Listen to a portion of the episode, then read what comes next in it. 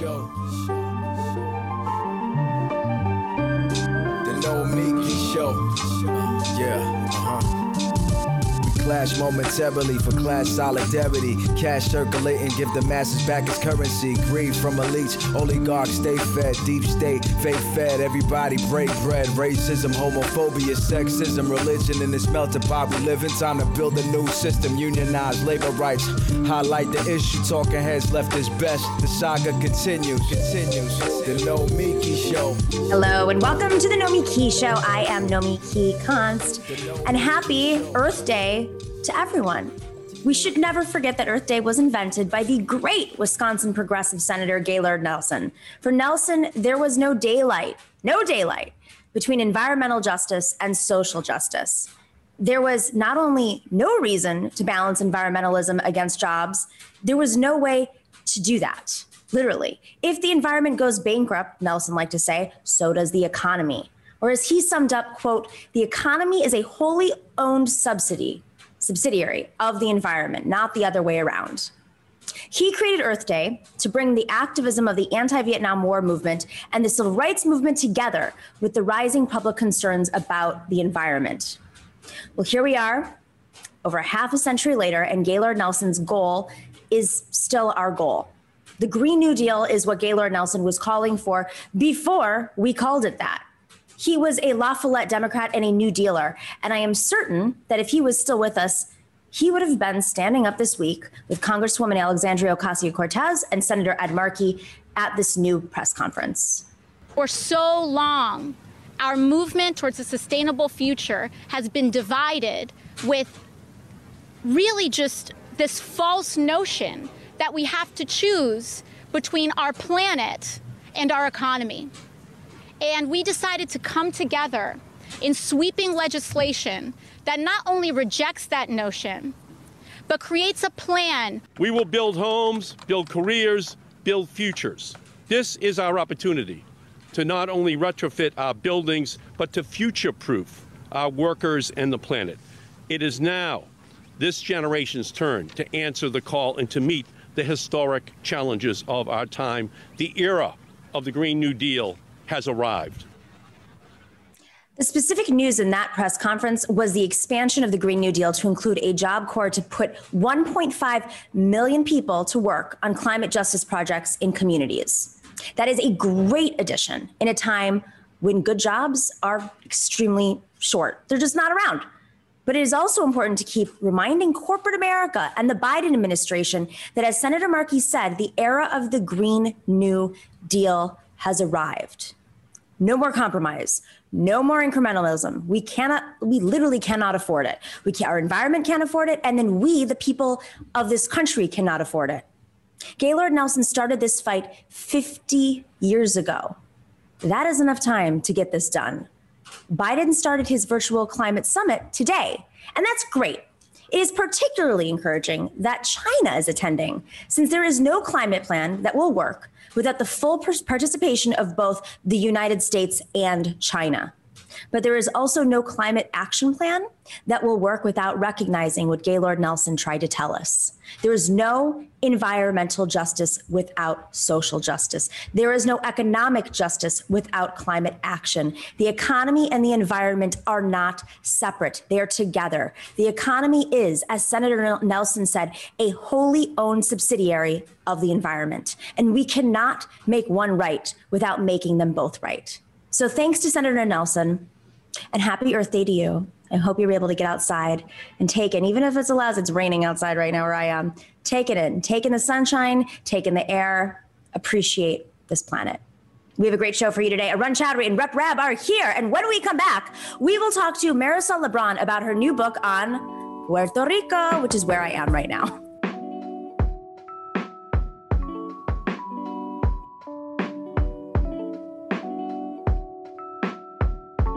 Welcome back. So, guys, uh, we are in our, what is the 15th month, 16th month since we're going into our 16th month officially of the pandemic, officially. And what better book to discuss the pandemic than the corona crash, the effects of the pandemic, how it's affected our economy, what uh, problems were in place that exacerbated. I know that there are a lot of them. It is a quick little book. I read it uh, in an afternoon. It was a pleasure to read, uh, called The Corona Crash. It is on our TNS, the Nomiki Show book club this month. We have an interview that we're doing tomorrow with the author. Uh, you definitely want to check that out. If you are not a member of our book club, what are you missing out on? I, I, I mean, this is a. I've had I, have had a little bit of time to read in the last few weeks, um, but my brain. I, I, signed up for the four books a month uh, club membership because I have to interview everybody and and and uh, read along with everybody. But you can sign up at Patreon.com/slash The Nomi. You can get one book a month, and you get it in the mail. You get the book in the mail. Uh, and you also get interviews and discussions about the books that we're doing. Uh, there's also a two book club a month membership, and for a few of us out there, four books a month. Um, you know, you don't have to read it on the same timeline. You can always go back and catch up. You know, I do that with podcasting. I'll listen to like 10, 12 episodes at a time and then not touch them for you know three months and then do it again uh, i did that with the revolutions podcast a big fan of the revolutions podcast and you know some of these revolutions have like 75 episodes and you get really deep into the russian revolutions or the mexican revolutions and but it, it takes quite a bit of time.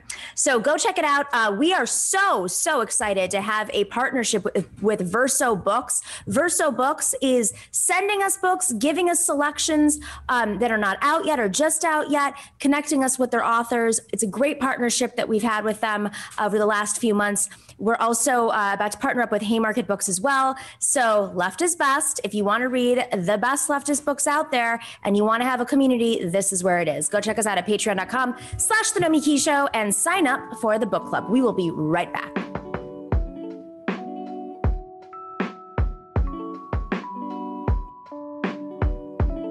Welcome back to the Nomiki Show. I am live. Surprise to everybody. I couldn't have planned this better. I am live in San Juan right now, Puerto Rico. And who better to have on? We booked this far in advance. So I'm actually very excited about this. Uh, Dr. Marisol Lebron is the author of Against Muerto Rico Lessons from the Verano Boricua. Uh, she is the assistant professor in the Department of Mexican American and Latina Latino Studies at the University of Austin, Texas.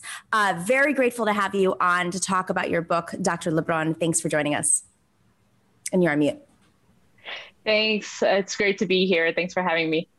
So I let's just uh, for folks who may not be aware, uh, where what, what is Verano Boricua? Yeah, so the Verano Boricua refers to the massive protest that occurred in the summer of 2019 and all around Puerto Rico, um, but the most uh, massive were in the San Juan area. And the protests really started in response to, or were catalyzed in response to a series of leaked chats. Um, were released by the Center for Investigative Journalism. Um, it's like 800 pages of these chats between uh, former Governor Pedro Rosselló and uh, top members of his administration. They were just full of all kinds of um, horrible, dismissive, dismissive, derogatory language, uh, making fun of uh, hurricane victims, making fun of folks who were struggling in the aftermath of um, all of the disasters and crises that Puerto Rico has been dealing with. So, in response to those chats, people took to the streets for two weeks to um, to demand that Rosselló uh, step down along with members of his cabinet. Um, it- Enrique Rosselló was the governor under uh, while uh, Hurricane Maria happened, and he's the son of a previous governor. Just to give some uh, folks some context here, but he personally, while he was in the chats, he this is sort of his defense. I just want to put that out there.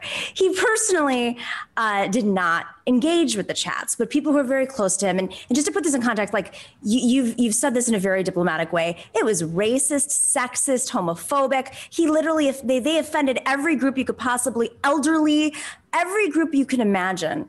Um, so some people say that you know the the streets lit up uh, with so many different factions because he, he ticked off so many different people.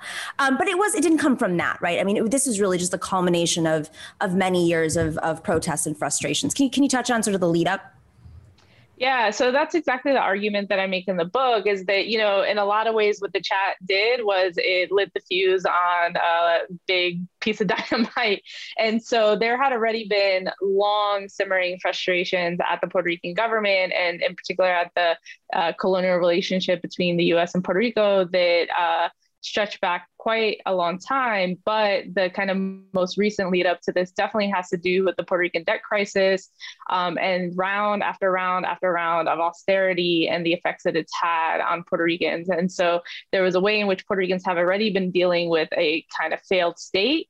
Um, with a feeling that they are being displaced and pushed out of Puerto Rico. And then on top of that, having to deal with these um, corrupt, inept, um, derogatory kind of um, uh, leader folks that were in leadership positions, right? And so, you know, really we can think about the debt crisis as creating an overall background to Ricky Renuncia and this feeling that um, the government was not ruling in the interest of the people, but definitely the effect of Hurricane Maria and the massive um, uh, infrastructural collapse, as well as the thousands of people that died as a result of government neglect, um, were in in many ways what brought people out into the streets. And so the kind of most inf- infamous uh, thing that gets released from the chats was this exchange that happens between um, Rosselló and Christian Sobrino and a couple other folks where they are talking about the bodies that are piling up uh, needing to be processed at the morgue and the the need to really bury that story. And Sobrino makes a joke about feeding the bodies to uh, to crows right? Needing to get rid of the the bodies needing to bury the story. And so this is really the climate where the text just uh, really illuminated for people what they already knew which was the that the government didn't care about their lives and didn't certainly didn't care about their deaths. I mean, it, it was so um, shocking to to see it played out that way because I think you know folks you know, most voters probably think, okay, well, it's the policy decisions that are maybe racist or classist or sexist or ageist or all the insults homophobic, but they can't necessarily be that way. It's like the George W. Bush sort of thing. I'm a compassionate conservative, my policies suck, but at least, you know, I don't say racist things. But they did. They like explicitly say racist things behind closed doors. Um, I, I, I, want to touch on a little bit. You know, he, he's from the statehood party. This has been a very big uh, topic in the last few weeks, uh, definitely in our show, but you know, in public, since you have two competing bills that seem to be at a stalemate um, in Washington right now between the statehooders and, of course, um, uh, folks who who believe in a process of self determination, the AOC uh, Nydia Velázquez bill. Um, so he Ricky Rosselló is a statehooder. Uh, he comes to the U.S and he acts like a Democrat sometimes, or did act like a Democrat sometimes. Um, these kinds of, if, if these chats were to take place with a Democratic governor, pick a Democratic governor. I mean, Andrew Cuomo is probably the best example right, right now, given the, uh, the. I mean, seriously, his crisis is bad enough, but imagine th- this is this is like 15 versions of that, right? Not caring about people dying during a pandemic and elderly. Um, would people be surprised? I mean, this is this is so not emblematic of what we would call the Democratic Party in the United States, right? Yeah, I mean, I think that there's a, a, a couple things, which is, you know, uh, uh one thing I'd say is Rosselló represents a statehood party, which, you know, tends to correspond towards more conservative politics in Puerto Rico, probably more aligned, um, explicitly aligned with the, Repu- the U.S. Republican Party.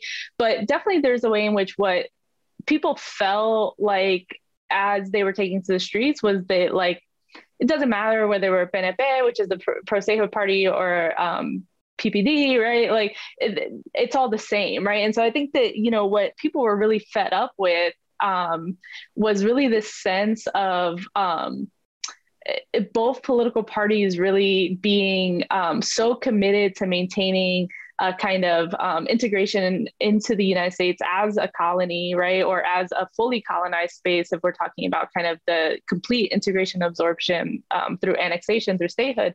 And so I think for a lot of people, it was really what was really interesting about the process over the summer is that they didn't necessarily have a kind of um, uh, status, uh, you know, solution at the core, right? So what we really saw people talking about was really emphasizing self-determination, um, emphasizing kind of community organizing, right? The redes de uh, apoyo right? So mutual aid organizing. Um, they had kind of surge with uh, the aftermath of Hurricane Maria, really being seen as a solution to what's been this stalemate around the status question in Puerto Rico, which I think people feel like regardless of whether it's statehooders or the Commonwealth folks, the conditions continue to deteriorate for the average Puerto Rican.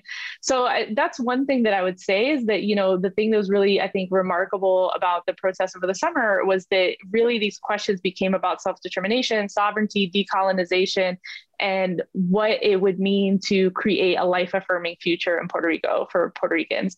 So that's that's one thing. The other is that was really interesting that happened as these chats were removed and as Puerto Ricans took to the street, you know, Trump was, of course, tweeting all manner of whatever he's tweeting at the time. And, you know, people kept saying, oh, we need to do like what the Puerto Ricans are doing and like take to the streets and, and get folks out. And so there's this way in which Puerto Rico really set a kind of um, example in some ways for how to um, deal with what are the kind of general abuses of the political ruling class. But I think, you know, really the situation in, in Puerto Rico um, highlights, I think, a larger question, which is the ways in which many um, politicians don't govern for with the people like they don't know the people they govern right so this became this huge refrain um, during the ricky renuncia protest where they not only Ricardo Rosselló as someone who is, you know, as you mentioned, he's a son of a former governor. He's as elite as you can get. And he doesn't like to to say that he understands the plight or can represent in some way what's going on in Puerto Rico is is completely divorced from reality. And so I think that you see a similar thing happening in the United States, and that I think is this space where we see might see synergy, right, between what the protests of the Verano Boricua highlight about political governance structures that can, I think, impact um, politics here and how to view political elites here. Um, in case we buried the lead, he stepped down, and so this was yes. how how did it go from? I mean, because listen, like we we've been the, country has been inflamed in protests um, since Trump. I mean, before, but but really started to to, to to talk about the summer in in Puerto Rico. The Trump administration was just like protest after protest after protest after protest. But he was inflexible. He did not, if anything, he doubled down. He doubled down, tripled down on law enforcement and spying, and it's still continuing on um, at the state level now. They're they're amping up on that. But it it didn't happen like that here uh, on the island. So what what was it about this moment and the pressure that really got to uh, Governor Rosselló?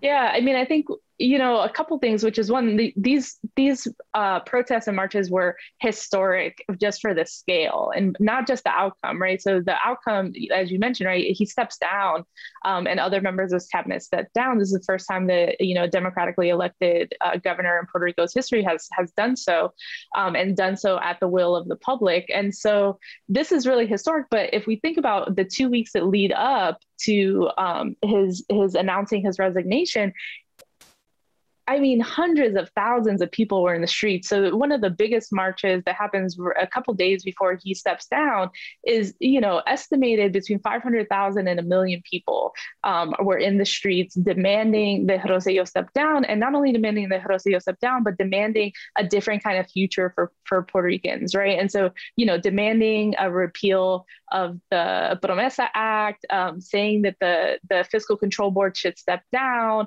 um, demanding greater self determination and sovereignty, demanding a decolonization process. So, you know, the scale with which these protests occurred when we're talking about um, you know archipelago of about 3 million people uh, is is you know you're talking about about a third of the population out in the streets so i mean i think that that needs to be said at first as like what really sets these these protests apart but i think one of the other things that we we saw during those protests which we also saw during kind of protests um, around Trump's um, uh, presidency, around um, you know Mus- the Muslim ban, around immigration, around um, you know white supremacy, is that what happened in Puerto Rico with people taking to the streets, even though there there was a massive mobilization, the kind of state apparatus, repressive apparatus, was huge. They mobilized. So the folks that took to the streets were really exposed, particularly those that were around the governor's mansion. Um, they were there at night. Were really exposed to tremendous state violence. So Kilómetro Cero, which is um, a civilian kind of uh, organization in Puerto Rico arguing for police accountability and transparency, they documented dozens of incidents of um, people being shot at close range with rubber bullets. Um, we saw massive deployments of chemical irritants in Old San Juan, which is a residential neighborhood. Um, so having kind of um, chemical irritants not only dispersed into the crowd but into the general kind of um, community there. So we saw night after night people took to the streets and night after night the police were there um, batoning using chemical irritants all manner of abuse and with no kind of provocation. And so you know we're seeing kind of parallels where um, in these moments of massive civilian pushback, we're seeing a mobilization of a really repressive apparatus in order to squash that um, dissent and to to avoid things like what happened in Puerto Rico, right, where the where the folks were successful in being able to get Rocio out of office, right, through that massive mobilization. Was that directed by the governor, or was it the federal government uh, intervening, or both? so in in many ways, it's really was the local kind of um, police apparatus as well as the local governor. Right, we saw. Um, all different kinds of police mobilized, right? So there's like the Capitol Police, but also, um, you know, San Juan Municipal, as well as kind of um, general PRPD, right, deployed. And so it we see it though coming from the top down. So you know, there's a way in which people were like, you know you have to understand the plight of these officers they're there you know night after night there's massive crowds the you know the situations get very tense and you know they overreact and you know sure right? But really what we see really i mean at this point do I people mean, really say these things? people say these things but you know really what we see in in the case of the process in puerto rico is that it's really orders coming from the top down. So the superintendent at the time talks about like you know these protesters are in the street and they're threatening democracy and we're going to um, defend the Constitution up until the last drop of blood, right? And so, really calling for the police to use violence to stop these protests and to get these protesters away from the governor's mansion um, and to clear the streets, right? And um, what happened on social media also was that we saw police, rank and file, that were like it felt so good to spray to clear the streets with with um, pepper spray right and you know they say they're more and they don't have fear, but they forgot that we have um, all of this tear gas, right? So all of these kind of things start to emerge on social media where we see that not only was there a top down pressure onto the rank and file to deploy violence, but then also a feeling of us versus them among the police, right? That um, created these really volatile situations between civilians and police. And, and, and again, it was it was one third of the island that was showing up on the streets. Not to mention the diaspora in on the right. mainland um, showing up in solidarity uh, that had had left. Um, so so so there's a moment he he he decides like what is like the you know the TikTok of what it takes to get a governor to step down and and and then we'll get to what it means now because it's yeah. not like they're in a better situation now. yeah. So I mean, the, there's like you know you could say like two weeks of protests caused the governor to step down but there's also you know what happened that day and the kind of thing that's very um, in my opinion amazing uh, that that preceded his immediately preceded his his stepping down was uh, uh, queer activists and feminist activists had called a perreo combativo uh, combativa uh, to take place at uh, in front of the cathedral in Old San Juan, which, which, is which is what what is that? So it's kind of like a, a, a, reggaeton dance. So kind of like getting down, dancing, dancing, you know, clothes body to body, dirty, sensual, uh, in front of the cathedral. And it was this moment that was really amazing because it was um, this moment where queer you, queer young people uh, you know, feminist organizers, black organizers came together and this moment of enjoyment, right? And like saying, um, you know, we want this this governor to step down. We want things to change, but the way that this governor has, you know, tried to erase our bodies, right, um, through these um, not responding to the the high rates of gender-based violence through backing the Christian right in Puerto Rico through um, not doing separation between um, state and church, right? That these these policies have tried to wipe us off the map, and so we're going to be here, and we're going to be here enjoying each other and in community and enjoying our bodies. And so the joke was, you know, two weeks of protest, Rosselló doesn't do anything but one perreo combativo, and he's out of office, right? And so people, you know, would joke like reggaeton is what got him to to to step down, or the perreo one, and things like that. And you know, I think that people say that you know tongue in cheek, but there's a way in which um, what what we saw was really this this sea change of a different mode of doing politics, a different way of protesting, and different folks being at the forefront. So, Black organizers, feminist organizers, queer organizers, really being the driving force behind those protests. It's it's amazing. Um, okay, so so then he steps down and and what kind of chaos ensued afterwards? the leadership. Yeah, so I mean, it's it's kind of like there was like musical chairs happening. The constitutional crisis, right? So like the yeah. top was the top two had to were out, and they're like, wait, who's next in line? And yeah, then, so he tries to appoint. So the current governor, uh, Pierluisi, uh, he gets appointed, and it's a it's it's deemed unconstitutional his appointment, and so it ends up being Wanda Vasquez, who had been Secretary of Justice at the time, and so she takes over the governorship, and there's a you know people were like, don't get comfortable, you know, and the protests continued. Like, so people were like, don't even bother unpacking your bags, like all of this kind of stuff were the refrains.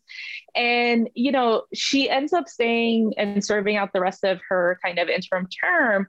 Um, but really what we saw was a kind of, um, she's she ends up being governor when there is this massive uh, set of earthquakes that strike uh, Puerto Rico. And so we not only see that there's this massive disaster that happens, which many people felt like she handled that crisis in much the same way that Rosselló had handled Hurricane Maria, although obviously it was a much less deadly crisis.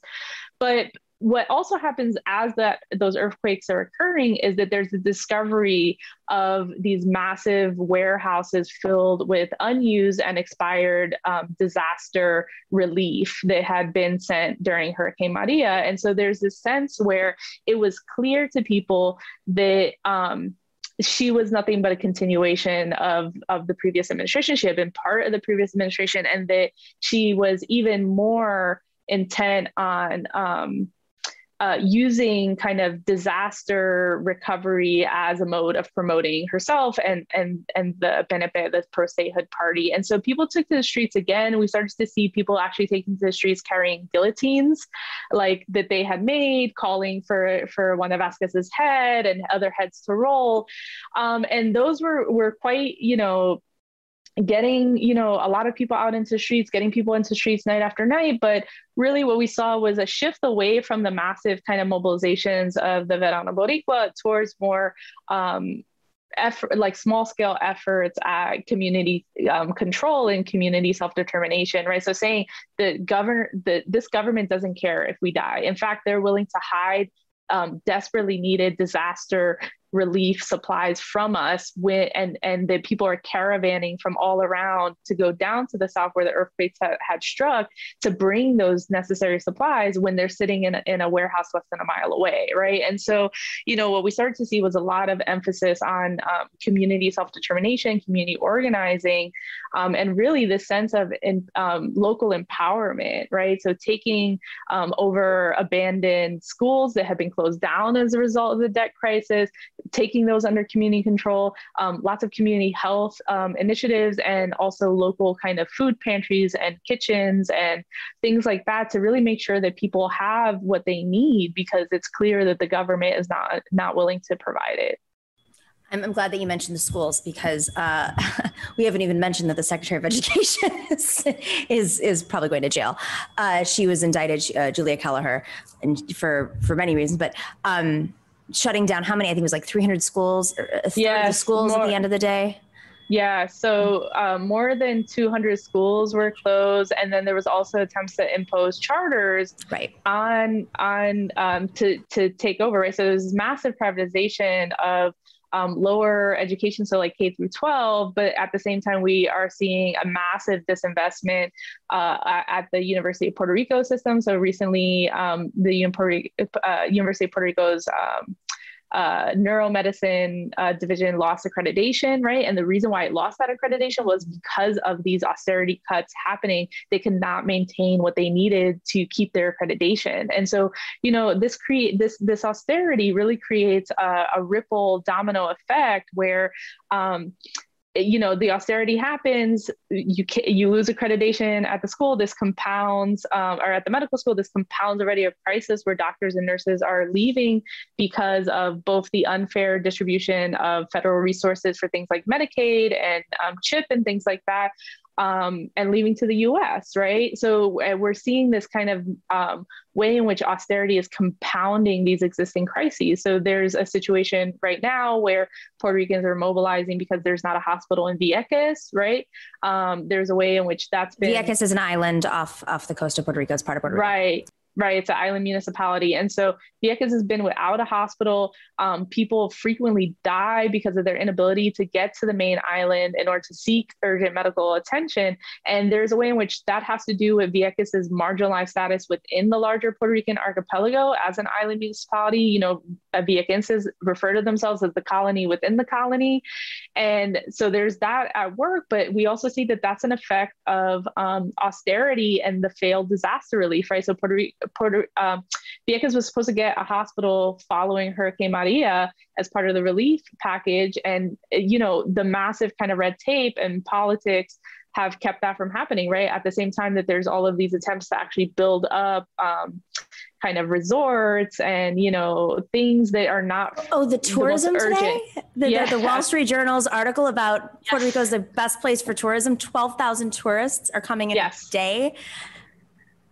I, I took a flight and it was like I was taking a flight from New York to Paris. It was like one of those double deckers, like from Miami. I'm sorry, just as a yeah. side note, that's it's no, it's, it's totally. horrifying.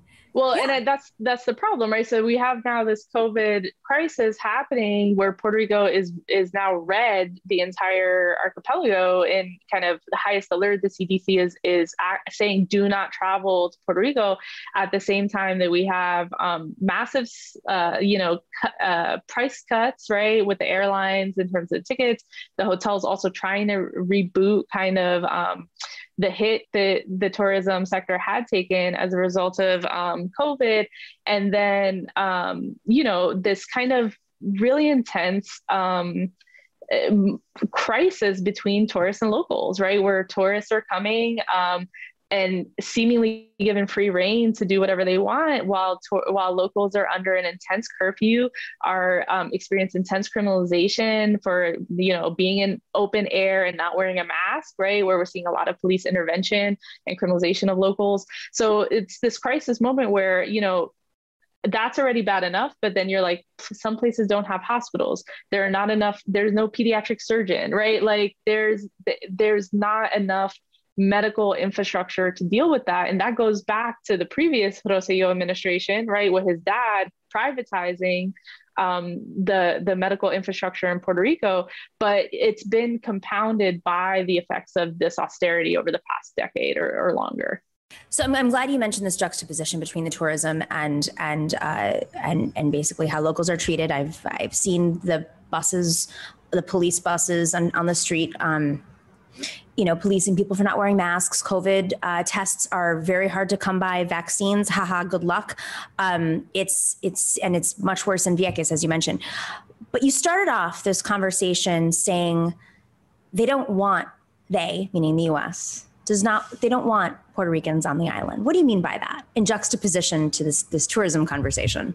Yeah, so I mean, they go hand in hand, and that's really what came up during the protest of the Verano Boricua was this feeling that what you know the the play the title is like a play on words, right? But it's this idea that what these policies do is try to deaden, right? So they not only uh, like literally kill people, but they really try to deaden um, the the archipelago in a way, right? They try to make it a place that is not for Puerto Ricans, and that's really if you talk to folks, the sense that they have is that this is um, they're being displaced, right? There, there, there are incentives that are there that are meant to um, attract folks from um, the U.S. and other international contexts, right? That Puerto Ricans themselves don't have access to. So there's a way in which, you know, you talk to many young people, but even, you know, more generally, just Puerto Ricans that are living in the archipelago or recent folks to the diaspora, and there's a sense that it's like they want a Puerto Rico without Puerto Ricans, and it's, you know especially poignant because one of the texts in the chat that is really infamous is I, I forget if it's like Edwin Miranda. He he's like ventriloquizing Trump and he's like, oh, I saw the future um, of Puerto Rico and there was no Puerto Ricans and it was wonderful, right? And and this this way in which there is a sense that there's an attempt to get rid of Puerto Ricans and or to make life so unlivable that people just move to the US. And so there's this, you know, attempt to I think, create this, um, you know, utopia that's accessible to everyone but Puerto Ricans. And so that's that's what the title is is referring to. And it's, I mean, it's it, it, it goes back. It's a callback also to just the the the U.S. government's role you know, at a time when people were overtly uh, and openly writing letters that were racist and in the public. I mean, uh, mm-hmm. 70 years ago, there were uh, members of the administration, ambassadors, or not ambassadors, um, I, what were they at the time? Uh, appointees to the F, to, mm-hmm. under FDR who were white and here and saying horrible racist things about the people of Puerto Rico, doctors who were testing on on mm-hmm. women um, and everybody, but uh, blatantly racist. And so there is this this you think that they would have sharpened up, but um, under Trump, clearly not. Dr. Marisol Lebron, thank you for joining us. This was a really interesting conversation. I love it. Uh, love to have you back on anytime. Yeah, definitely. Thank you for having me. This was wonderful. Take care. Thank you so much. You too. Take care. The No Miki Show. The Nomiki Show. Well, today is the day that we can finally say that we have a special announcement. we do. Look at you. Your hair's looking even better than yesterday.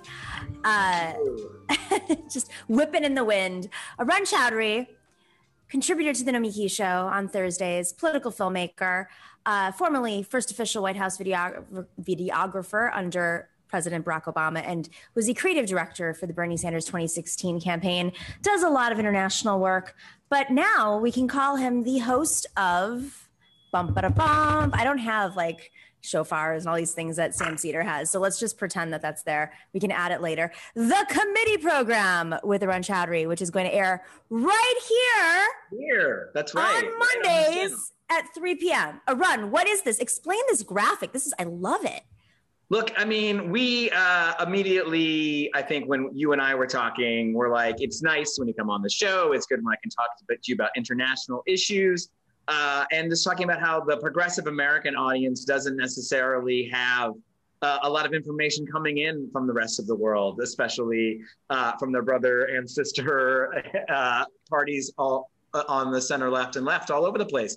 And so I think we're hoping to really give an interesting perspective on the growing solidarity that we hope to see and help and blossom uh, across the Atlantic, across all the oceans. Because let's be absolutely clear there is a community of right wing parties. Yeah. They do exchange techniques, they do exchange money, they do talk to each other, they do have a project. And on the left, we have our factions and we have our satisfaction with being right. Uh, and I don't know that we always put it all together internationally the way that we should. And I think the other thing that'll be interesting, you know, I think our show will be familiar to anyone who watches any show, you know, guests and facts and things and learnings. But I think we're also going to be telling things from a practitioner's perspective. So mm-hmm. getting a lot of filmmakers, artists, people who make things in politics to talk about uh, the nitty gritty of how they're actually made. And uh, unlike your show, we will be crunching lots of different segments together into one program that we'll put out weekly and it should be a lot of fun. I'm really excited to get started. We're super excited. I mean, this is, um, you know, we have all these conversations just offline. Like I'll, I'll say, you know, what's what's happening in Greece? What's happening? You'll be working in Italy, and you're telling me about an amazing leftist woman candidate who's running, and she's like the AOC of Italy. And uh, Caterina Tironi, yeah, we have to have her on. She's now uh, the head of the Young Democrats. which is has a different definition here, right? Um, so so yeah. so you know, and, and, and putting that up against like the organizing, the far right organizing and the different factions of the far right in Italy, and how when you say there's an international network, I mean, Steve Bannon had a monastery in Italy that he was like recruiting people to run in totally. the EU elections.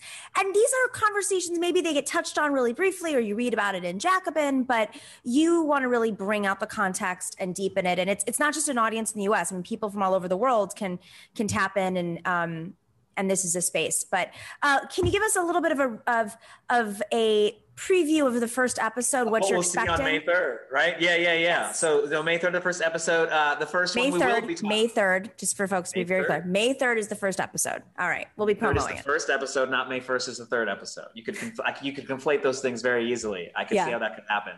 uh, no, we're going to do a lot of cool things. We're actually going to have a conversation um, about Cinque Stelle, who are a sort of hybrid right left party that spectacularly rose to power mm. in the mid 2000s and has spectacularly this last week kind of faded finally off the map after I think what many folks thought was interesting. Uh, either an interesting red green alliance, you know, between environmentalists and people who are anti establishment and pro equality, or a very scary red brown alliance in which you do have uh, you know, people asking for a minimum wage who maybe aren't crazy about immigration, et cetera. So we're really going to plumb to the bottom of that. Uh, and then we'll have an even more fun segment uh, where people are calling in. We have some kids calling in from Holland and from New York City uh, who have campaign problems, and we will help them solve their campaign problems. They're running for things. That's I love it campaign makeover. Uh, and then we will delve into some of what's happening in Brazil right now. I think a lot of times, again, from American perspective, we're like, oh, they got a Trumpy guy down there, and I think COVID's bad. And we don't realize sort of uh, the really idiosyncratic ways in which Latin America has evolved to where it is now. And so we'll be talking about uh, Brazil, about Lula maybe running again, uh, about Bolsonaro, and just if Trump wants to be loved, we're not exactly sure what Bolsonaro wants, you know? I mean, he's trying to bribe, uh, or not bribe, he's trying to blackmail the US government into paying them so that they don't rip apart the rainforest oh. and the ecosystem of the United of the, the entire world. It's it's very clever for a right wing fascist. You no, want it is. I think so many fascists are driven by narcissism, I think, is, yeah. is, is what I'm thinking. And it doesn't seem like it with him. He's driven by the pure evil of it. Yeah. And that's yeah. different. That's a, a, little special in its own horrible way. And we'll be talking uh, about that. Uh, what else we have planned? I think we're going to talk about the Kuleshov effect. We're going to do. How long is the show? How long is the show? It's three hours long. So, guys, you ready for this? It's three hours long. Ours is at one hour. Run is doing a three hour show, getting you everything in one show, jam packed. And we'll, we'll slice and dice it throughout the week so people can catch Yeah, yeah, yeah. We'll slice and dice it throughout the week. Uh, but those of you who like a nice big sit down sitting, you'll have a big helping on Monday afternoons. It'll be fantastic. Um, all right. Well, we're going to continue to promote. You're going to come on again and we'll have a deeper conversation about the upcoming episodes. So, sh- show some uh, previews. But let's talk about today. because we got some news here. I think we're still waiting for Rep Rabb. Rep Rabb is always like, you know, running around voting for things and like running out of I know, you know the state house, being a legislator, running out of the state house and being like, I can't do a political show on the state house. And he has to like run outside and these. So we'll give him a second. Um, hopefully he can make it today, but it's okay. So the closest place in the White House to the West Wing that the president can make political calls from is actually the doctor's office because that's technically part of the residence so often uh, you'll see a stickler president like Barack Obama, who likes to follow the rules, sort of dash off down the colonnade quickly to the doctor's office and sit like in the doctor's chair and like you know call a millionaire. Meanwhile, uh, Do- uh, uh, uh, Donald Trump was having public events, you know, campaign events in the Rose Garden. So totally yeah. fine, no big deal. and nothing happened, by the way. Nothing. And nothing happened. happened. Okay, so we have um, a couple of, of things that have just uh, happened uh, in the last few minutes. Senator Schumer, this is just broken. Um, Ryan Grim from The Intercept, uh, the Washington bureau chief of The Intercept, has has tweeted out a video of Senator Schumer. Now, let's just remind folks: Senator Schumer is the majority leader of the Senate. Senator Schumer has been in office, I think, since his late twenties. He was maybe even early thirties in Congress. Uh, he was a he is a very good politician, as much as people like to criticize Wall Street Chuck. Uh, you're from New York. You you have a, a sense of this as well. Taking out Al D'Amato was no joke. That was a real insurgent like like thing, you know. Okay, let, let's let's touch on that before we play this ad. What did Al D'Amato, Senator Al D'Amato, represent? I mean, we're kids of the '90s. What was what was he indicative of? I mean, this is this is a different New York State. People are like, oh, New York's blue, but Al D'Amato. Oh, I mean, no, he was that absolute consummate Long Island moderate Republican. Like you could set your watch by. Like he was that guy. Like a hundred percent. Um, and then, uh, and I think it was the sort of it's the turning of the New York suburbs uh, that you can kind of see with the with the entry of Chuck Schumer, kind of that The- slight flip over. Brooklyn Chuck, yeah.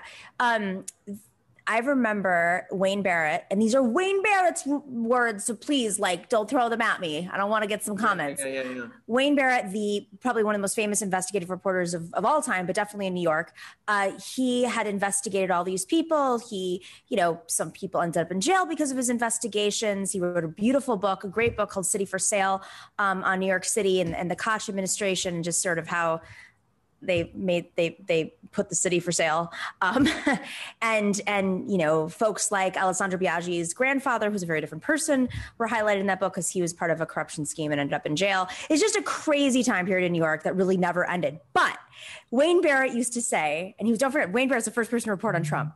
The two most corrupt people in new york state are the two als al d'amato and al sharpton. Whoa. That he would say that over and over. But he also did a huge expose on Al Sharpton, and it was a different era. It was before MSNBC Al Sharpton. No, no, no. Believe me, I remember Al Sharpton, late '80s, early '90s. Al Sharpton. Yeah. Yeah, Sure. yeah, yeah. Okay, so let's play this clip of uh, Senator Schumer, who is not running for office right now, guys. Just want to remind you all, Senator Schumer is not running for office. Saturdays, I'm in New York. I ride my bike along the Brooklyn waterfront. Can't even see. I'm not a spandex guy. I'm not going at 40 miles an hour. I ride slowly. I take in the beauty of Brooklyn, and I wonder if this waterfront will be around as my little grandson grows up. If we don't take bold action on climate change now, it's going to change the shape of our city for the worse. We don't have any time to waste. With Democrats in charge, the Senate is treating climate change like the crisis it is, and I'll fight for our future. I can't Saturdays, even. I'm sorry. All right, you're a professional ad man. When is Let's his break this down. And never, never. He is not getting challenged by anybody named AOC because that would be the stupidest look, move. For, like what? I hate saying this because, like, you know, oftentimes we say the same things because they're true, and hopefully that's helpful to hear those things repeated. And one of those that I certainly say on your show all the time is that we need to tell stories outside of elections and constantly be doing that. It's not just about elections; it's about constantly telling. But this, this ain't it. This, I mean- you know, it doesn't like. I, I do understand the impulse to want to be seen uh, in an era where it's harder to be seen, to be seen on the side of an issue that he has decided it is important that he fight for politically. We can be cynically about how much, you know, he's triangulating on that and how much he is not. But the point of it is, is that engaging in politics outside of politics gives you the non-politics bump. This is just the most overcut, horrible, hackneyed political ad. Makes him look weak and weird. Yeah, the spandex line. spry.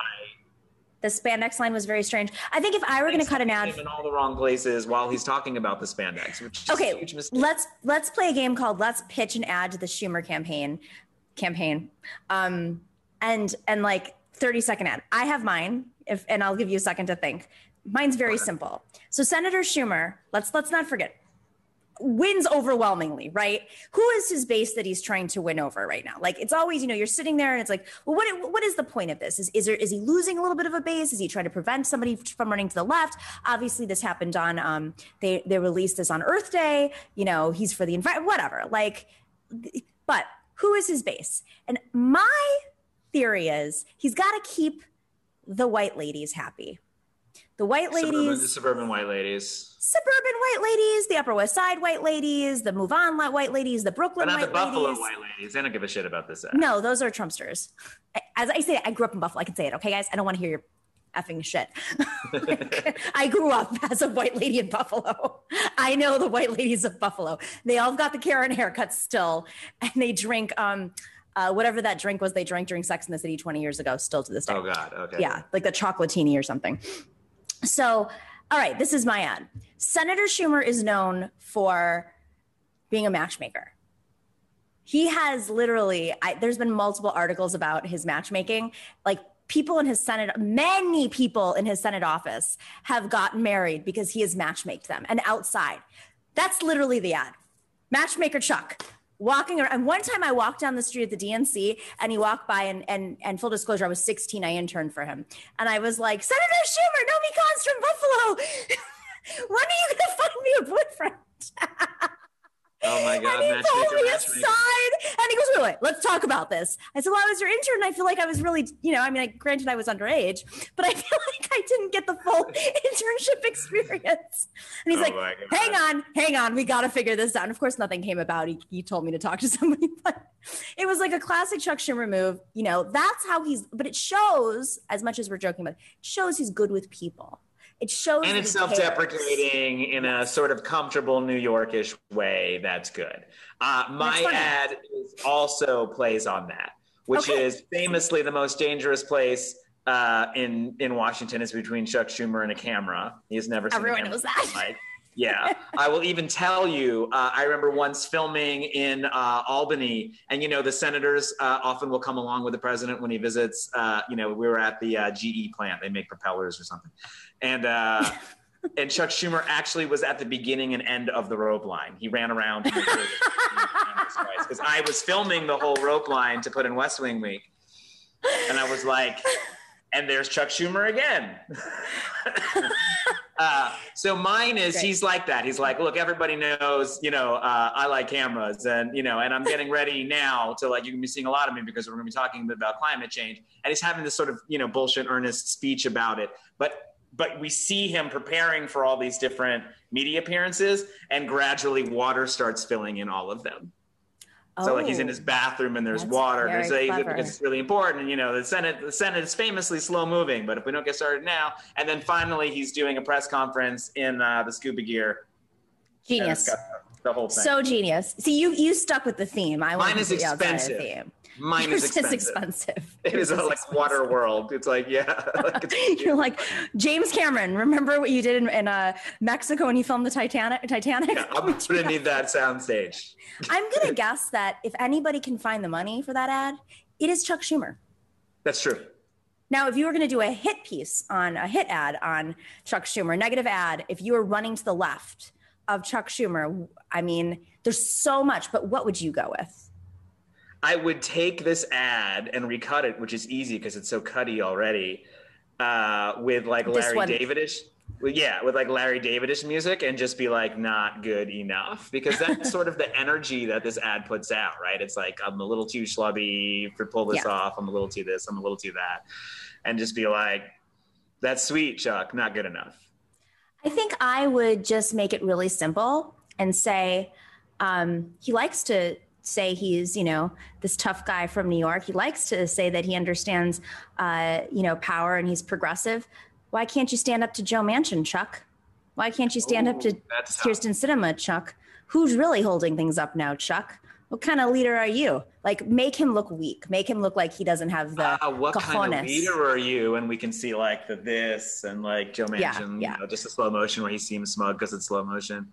can't Yeah, keep your, your house in order, Senate in order, and then like just have him juxtaposed with like Nancy Pelosi buying an ice cream truck or something. One of those the. I don't, he needs his ice cream moment, and that's If he you is can't smart. solve a problem like Joe Manchin, you can't solve a problem like climate change. Perfect, perfect. That's it. Dorsey thinks this ad looks like a Viagra commercial. It probably It's- yeah, was. because it's so cutty. It's strange, like how many shots are in it, which must mean it, that. The, and the reason you do that is when your shots aren't good, so it must have sort of been awkward and bad. Is that really what it is? Is that a secret that we don't know about in the ad I world? I think that this was. I mean, I think the fact that this is so Yeah. means that like shooting didn't go that smoothly. Interesting. Um, okay, so we've talked enough about uh, uh, Chuck Schumer. Rep Rabb is having internet issues because he's probably across the street. But I do want to, um, before we run, I, I, I do want to touch on uh, this postal service story because it kind of freaks me out. You know, as we're sitting here, um, defending the postal service and the postal workers and and and the union is a, a great union simultaneously right. there's this story that breaks saying that the postal service is covertly co- collecting data on people's social media posts now like okay what does that mean well turns out there's an arm of the postal service of course right this is classic america the postal police the postal police. Did you know about them? Did you know yeah, that there was I've a law enforcement of them. I don't know what they do, but no, no, you see them in DC every now and then. Like in a car, they have like two cars. You know, they have two cars. You said. Yeah, like like you'll see like a car that's marked like the postal police hanging out outside like the postal like service headquarters or whatever, and you're like, whoa, they have their own police force. So I'm curious, and I, I don't know enough about this, and I guess we'll just have to look into it. If the postal police are it's a different union from the regular postal workers and if they're part of the police union because this is insane and i, I mean i'm not really sure how this is even um, legal or what, what it falls under but the details of the surveillance effort this is in yahoo news known as ICOP, literally can't make this up, Internet Covert Operations Program. Uh, they have not been made public, right? But they're trolling through social media sites to look for what they deem as inflammatory.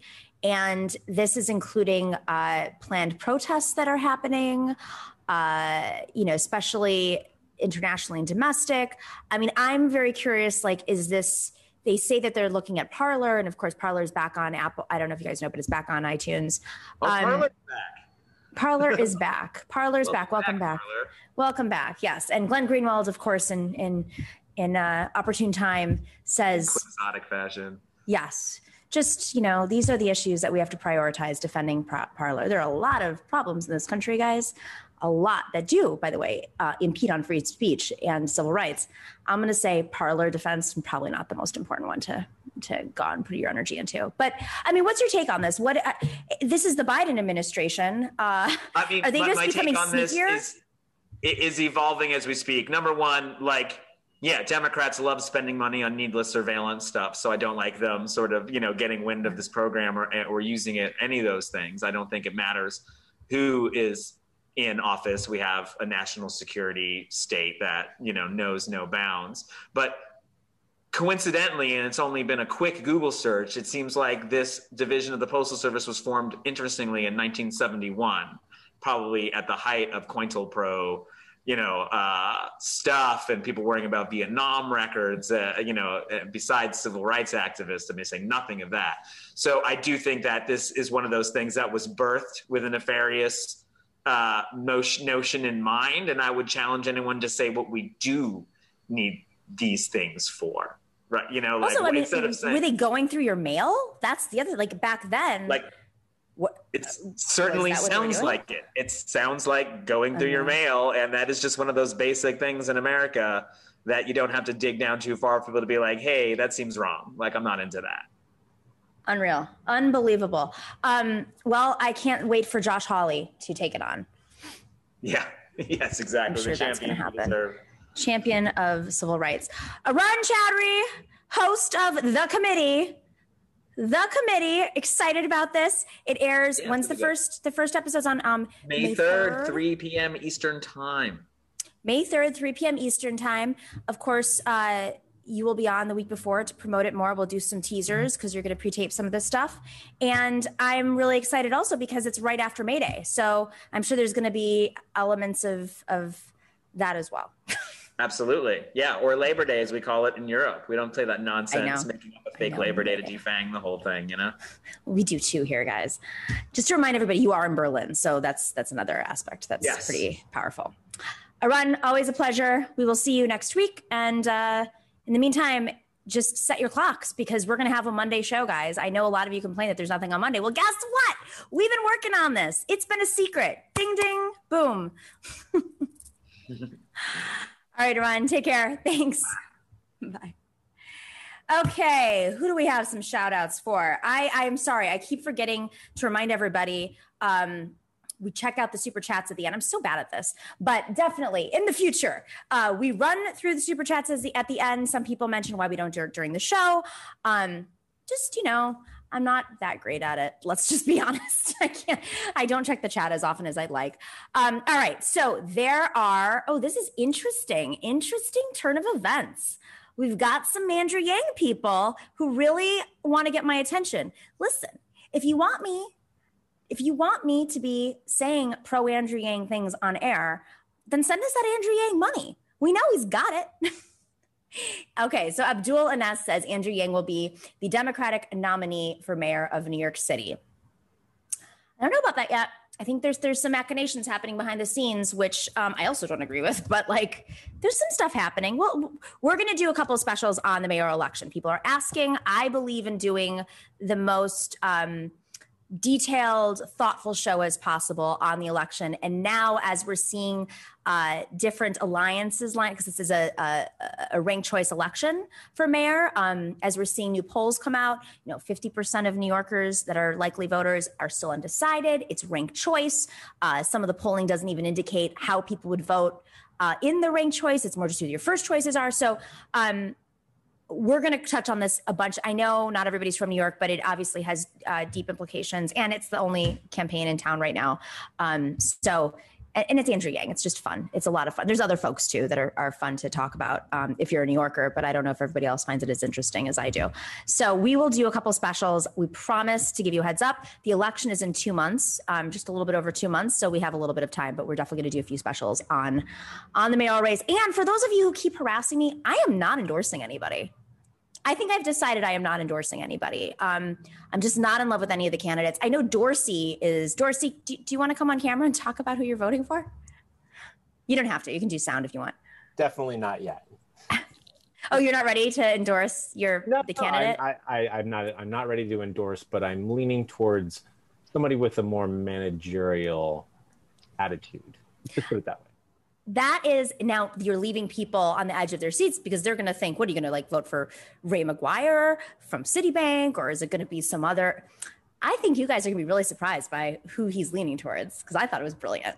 We got a lot of time left, so I'm not, you know, okay. I'm gonna. Uh, we'll wait until, uh, you know, I mean, there's the NBA playoffs are coming up soon, and the uh, the New York Mayor's race are it's coming. So it's kind of like, um, you know, nothing's quite settled on either one of them. So I'm hedging your bets, yeah. Yeah. Because I'm a guys, free agent. I'm a free agent on all on all fronts. We can't forget last time. I mean, there were uh, Anthony Weiner was in the race, and then that thing blew up, and then that kind of created an opening for Bill De Blasio, and then he had his amazing Tale of Two Cities ad um, done by uh, you know my friend Bill Hyers, who does great ad work. Um, he did Randy Bryce's ads, and he's he yeah, it was just so things happen and that that like we were in a completely different place two months ago. So maybe two months before the election last time maybe what we'll do is we'll talk about okay at this stage in the last mayoral election at least the last big one where where were we? What were the dynamics? Um, granted ranked choice voting did not exist then. So Anywho, all right. Prairie Fire Kowalski sends his love. Thank you, Prairie Fire Kowalski, as always. And JKR Dozer, also, thank you for the love in the super chat. Pete from Oakland says, Oh God, you want me to speak Spanish? Okay. Tienes que visitar Barranquitas durante tus viajes en Puerto Rico. Las vistas por las montañas son indescribable. Okay. Thank you, Pete from Oakland. I will go to Barranquitas. I think I've actually been to Barranquitas. I'm not sure. Just check it out. But thank you. Oh, no. Is there more Spanish? No. Okay. he sent another super chat. I was like, don't put me on the spot. I had dinner with someone yesterday, and sometimes I get nervous speaking other languages in front of people who are natives. Not always. Also, give me more alcohol, and I am great. But I, if if if I have no choice, like when it was Guatemala, I had to speak Spanish. Like I went with, I think I talked about Cesar, and he didn't speak any English, and so it forced me. And I was like, I am so much better at Spanish than I think. Maybe it's because I never want to speak in front of people who also speak English. So thank you, Pete, for pushing me. Um, he also says regarding the book club, I'm still waiting to receive my first book. Huh. Okay, let's go investigate that. I'm sorry, Pete. We will check that out and figure out what's happening. Um, because we are we have some the, we work with the publisher so i'm gonna i'm gonna figure out what's happening i'm i apologize for that but uh you'll get it no matter what you will get the books you just might get like 30 of them at once Ian Kinsel, sorry, Andrew Yang people. If you want to hear nice things, you have to outbid me first. Come on, some, come on, somebody, send ten dollars. I love that. Can we do a bidding war? The debates. Oh, I love this. I'll just debate the chats. Kowalski from Nebraska says, "So I'm posting farm stuff short videos from my YouTube from my YouTube channel, hoping to post videos daily to show what modern agriculture looks like. We'll eventually do longer stuff soon. Left is best. That's really cool, especially with our um, uh, Sunset Lake CBD. You know, they're creating sustainable agriculture as a small farm. They're, you know, the, the, the company is owned by the workers. They're paying uh, livable wages, $15 an hour. Uh, they invest in, in, in leftist shows. So I think that's a very cool, um, yeah, it's a nice strategy. All right, everybody. Uh, all of our moderators and shout outs. Let's do this. We've got Midi Docs, Mario C, and everyone else who's in there working those algorithms. Thank you to our YouTube mods, Bob C, Choke and the Orb, and Chuck Diesel. Again, the trolls were out. So thank you for getting us through it. Are they mainly Yang trolls? Are they like crypto trolls? I'm really curious. Um, are they FTV trolls? Are they Joe Rogan trolls? I'm just thinking of all the people who don't like me. Um, you know, we don't get Hillary Clinton trolls. That they have not invaded, as far as I know, they're not on YouTube. Thank you to Dorian Sapiens and Difficult Truth, Nug Wrangler, and our means on Twitch for keeping our live chats chill, nice and chill. We will see you tomorrow. Tomorrow is Fem Friday. Right here, we're going to do a special little uh, uh, segment on Kyrsten Sinema. It's going to be hot. You guys have been asking for it, and we're doing it. We are doing it. So you definitely want to check us out tomorrow, 3 p.m. Eastern, on Twitch, on YouTube, and of course to all of our patrons. We love you. You are what make this show spirited and alive, and of course our super chats as well. We will see you tomorrow. Stay in solidarity.